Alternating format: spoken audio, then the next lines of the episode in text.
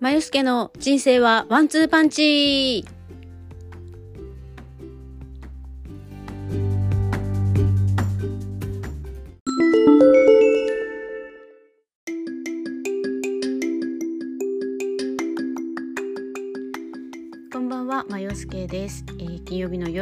ってしまいました。午後のもうちょっと早い時間にアップしようと思ってたんですが、ちょっとね、バタバタしてしまって、で、午前中はね、ちょっとお勉強を始めたので、それをやっていたら結構2時間ぐらい経っていて、で、その後、ちょっとまあ銀行行ったりとか、いろいろ買い物したりとかしてたので、この時間になりました。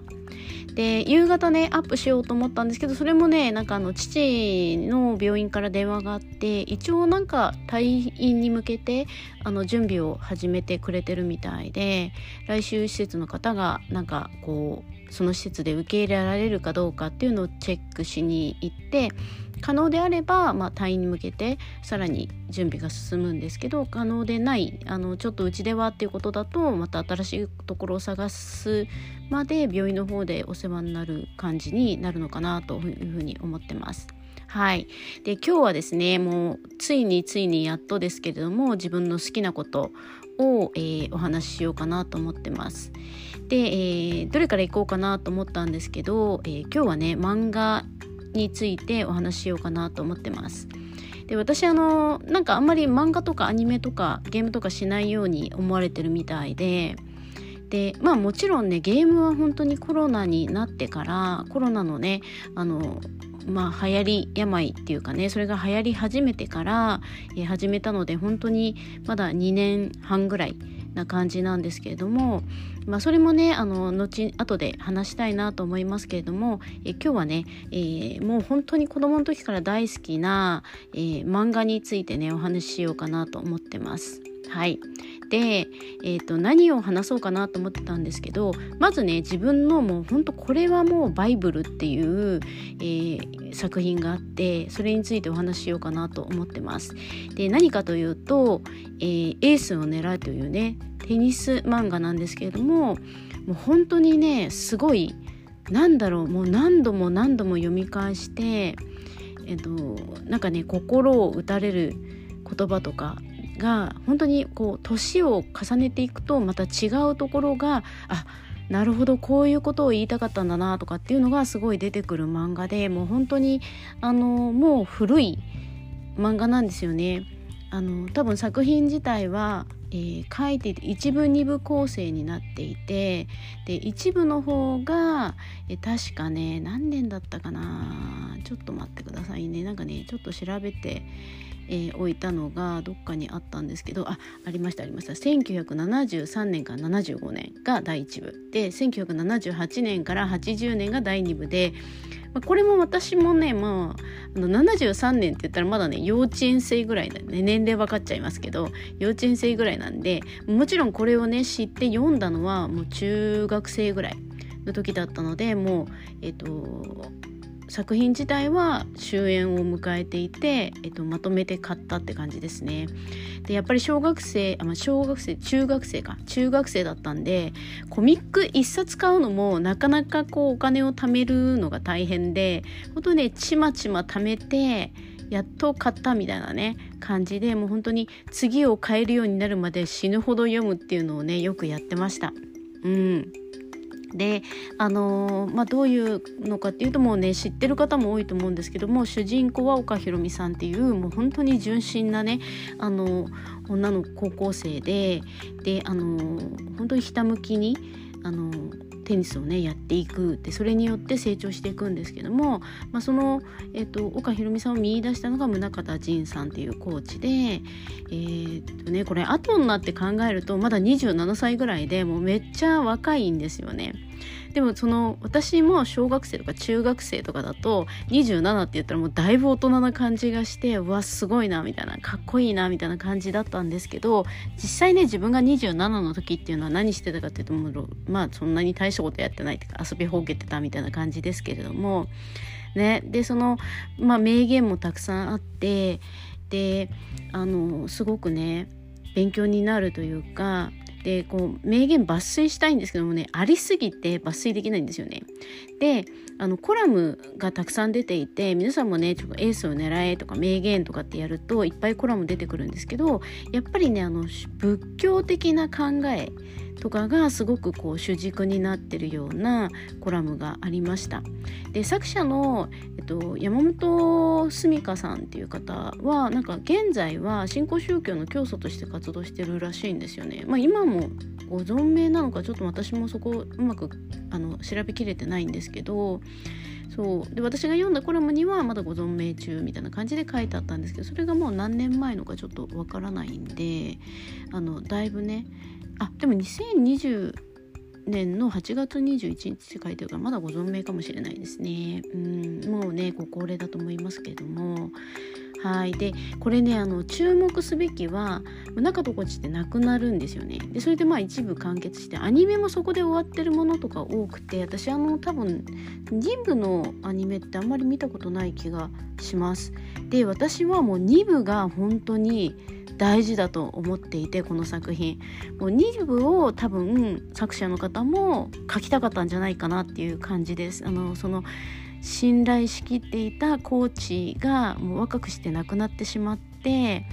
その死をね亡くしたこの弟子である岡ひろみさんがもう本当にどん底に落ちちゃうわけですよね。でそこから再生していくまでの話が2部なんですけどその方コーチの後を引き継いで岡岡ひろみさんを育てていくのが桂大吾さんっていうお坊さんなんですけど、まあ、中田コーチの、えー、大親友だったりするわけですよね。で、えっと、その方もお坊さんだけあってね仏教的な考えがもうバンバン出てきてでまあ多分野村監督も引用してるお話とかあると思うんですけど、まあ、仏教の考えとかで、まあ、勝ちに思議のん？負けに不思議の負けなしだっけ？違う。勝ちに不思議の勝ちありだっけな？なんかそんなようなねなんか、まあ、私ちょっとうろ覚えなんであのやめておきますけど。まあ要はあの負けた時に何で負けたんだろうっていう考えが浮かぶようではダメで勝つ時ってなんかよくわかんないけど調子よかったなみたいな感じで勝ち方する時があるらしいんですけど負ける時はもう負けるべきして負けるっていうまあ話なんですよね。でそれも野球とかスポーツ界でも結構引用されてたりとかするんですけど仏教の考え方で。でやっぱりなんかその全てにおいて教えをこうねこうとか、まあ、高校生が読んだらもうすごいなんかこうなんだろう高校生って多感でもうこれすごいなと思うと本当に宗教的に信じ込んでしまうっていうところもあると思うんですよね。私もまさにそんな感じででエースを狙いの15巻16巻多分あれ18巻ぐらいで終わってると思うんですけどあの15巻と16巻はあの私陸上で試合をする時にあの自己調整していくんですよね。アップをしてであの行く前でで私はまずあの自分の試合が始まる2時間前とか3時間前ぐらいに、えっと、バナナとコーヒーで食事をしてでその時に、えっと、その時流行ってた尾崎豊さんの「えっと、僕が僕であるために」を聞きながら「エースに習い」の15巻16巻を読んでよしって感じでアップに行くみたいなね。ちょっと今読むと痛い今ね話すと痛いなって感じですけどでもそんな感じの高校生でした。もう理想を追いかけるみたいな。自分これやっててすごいなみたいな感じの、高校生でまあだからといって足が速かったわけではないんですけど気分だけねその持っていく方法としてエース狙いの15巻16巻をすごい読んでました。はい。で、なんか今思うとね、そのエースの狙いとかもキャラクター的にツッコミどころ満載で、そのツッコミどころ満載なとこを取り上げて、えー、お話しされる方も多いんですけど、あの、私はその辺はもうどうでもよくって、もうあのやっぱりねそのストーリーがほんとすごいよくってあのもう感動のね渦っていう今読んでも多分泣くだろうなって感じの、えー、本なんですけどあの実はね私あるんですよ。でサムネイルにね使いたかったんですけど写真として。でもねあのちょっとものすごい黄ばんじゃっててあの背表紙とかも薄くなっててあの色がね。でなおかつこう開くと昔の紙の質なのかインクの質なのかインク製あの方法のあのせいなのかもうね開けるとパリパリパリって音がしてあのなんか間にね私はあのセロテープで補強してあの外れないように留めてる部分とかもあって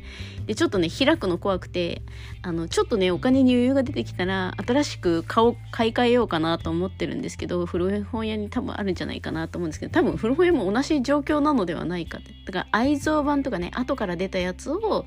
ちょっと買いたいなと思ってます。うん、であのアニメもね全部見たいんですよね。あのもちろんあのリアルタイムで見てたりとかしたんですけどあのやっぱこう小さかったからあまりよく分かんない部分もあったりとかあともううろ覚えになってる部分もあったりとかするのであの DVD とかね買いたいです。この間ねあのボックスセットみたいのが古本屋さんにあって某ね古有名な古本屋さんにあって1万5,000円とか6,000ぐらいだったんで買っちゃおうかなと思ったんですけどなかなかビッグサイズなんですよね。なんかかなり本数があるみたいで。なんでちょっとねその時は諦めて帰ってきたんですけどもし次見たら買っちゃいそうな気がしますね。うんまあ、ちょっと大人になってから自分の誕生日ぐらいの時にもし発見したら買おうかなと思ってます。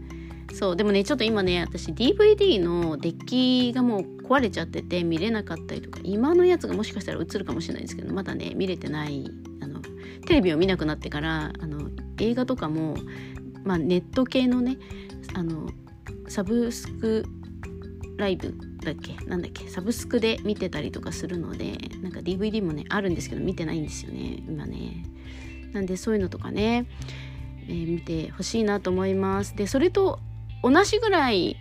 の時期で未だに完結しないガラスの仮面もね本当にあの三内先生お願いします最終回までっていう感じ。今40何回49巻ぐらいかな。なんですけどそれも全巻持っていて私多分それ中学生ぐらいから買い始めて未だに終わらないっていうね。もうハラハラです。なんかもう多分作者の方もね年を重ねてますしこのまま終わんないで終わっちゃったらどうしようみたいなね感じはしてます。ガラスの仮面はねあの皆さん知ってる方とか多いと思うんであれもねほんと素晴らしい作品なので私は未だに時々あの読み返したりとかしてます。大きい休みがあったら読み返します。ただ大きい休みが今ないので全然読めてないですけど、うん、なんでエースを狙いとねガラスの仮面は本当におすすめだったりします。はい、であとは、えーと、最近の、えー、本とかで言うと作品で言うとサムネイルにも載ってると思うんですけど配給とかねバレーボールの漫画とか「まあ、鬼滅の刃」ですよね。それからえっ、ー、ととなんだろうな。ガラスの仮面？ガラスの仮面？配給？あ僕のヒーローアカデミアとかね。あのヒロアカもねすごくいいです。もうそろそろ最終回になっちゃうのかなって思います。あとねダイヤのエースとかも良かったです。うん。なんか基本的にスポーツ漫画多いのと私あと、えっと、原哲夫さんっていうセクスあの漫画家さんがねすごい好きなのであの北斗の剣とかも全部持ってたんですよね。で北斗の剣ね全部持ってたんですけど弟に貸したらあのいつまでかね有名な先ほども出た有名な古本屋さんに売られていたというね。え？って。なんでこれもね後からね買いたいです。北斗の拳も本当大好きだったんで北斗の拳も買いたいですね。買いたい漫画がいっぱいありすぎて。であの原哲夫さんの、えっと、本の中で、まあ、竜慶一郎さんが、えっとまあ、原作を、えー、手掛けてらっしゃるえー、花の刑事とかね、まあ、これは結構知ってる方もいるかもしれないですね。花の刑事とか島左近のねやつとか。あと今は戦の子とか、まあ、戦の子もちょっと絵の質あので何ていうのか絵が変わってしまったのでちょっとねこう賛否両論あるんですけど私は意外と好きで読んでます。まあ織田信長さんがね好き三手三手っていう感じね。あのが好きっていうのもあるので、まあ、そういうのを読んだりとかもしてます。でもっとねすごいいっぱいあります。少女漫画もあってでえっと半分ぐらいに2年ぐらい前ん？3年ぐらい前かコロナの前なんでそれぐらい前に半分ぐらいに減らしてでそっからあんまりこう漫画本もね今続いてる本だけ買うようにしてるのであの増えないようにはしてるんですけどまだそれでも多分数百あると思います。うん、なのでその辺もねいつか細かく話していきたいなと思います。で、えっと、第1弾は今日の、え、お話ししている「エースの狙いと」まあ、ガラスの仮面」とか「鬼滅の刃」「鬼滅の刃」も多分皆さん読んでる方も多いと思いますけどこれも名言多くてで今ねアニメ4期かな？4期が始まってると思うのでこれもねもうほんと号泣必至みたいな。あの私最後まで読んじゃってるからなんとなくこう結末わかるんですけどでもアニメはあの素晴らしいです。画像も素晴らしくってあの本当にね感動する。でやっぱり声優さんとかのこう演技力とかもすごいしあのなんかね自分でもこれはすごいいいなと思います。うん、でねその鬼滅の刃の私あの名言集みたいとかあと心理学本みたいのもすごい買って読んだりとかもしていてあのすごい面白いですね。うん、あとはねあの私あ漫画では読んでないんですけど「ドクターストーン」とかねこれアニメの回を来週とか再来週とかやろうと思ってるのでその辺でお話ししようかなと思ってます。はいで、えーと、今日はねこんな感じで終わるんですけどあのエースを狙い本当に読んでほしいので皆さんもし機会があったら全部読んでみてください。うん、いやもっと本当は話したいんですよ。だけどねちょっとこの後私約束があってその準備をしなきゃいけないのであのオンラインなんですけど準備をしなきゃいけないのでこの辺で終わりにしたいなと思います。はいではまた。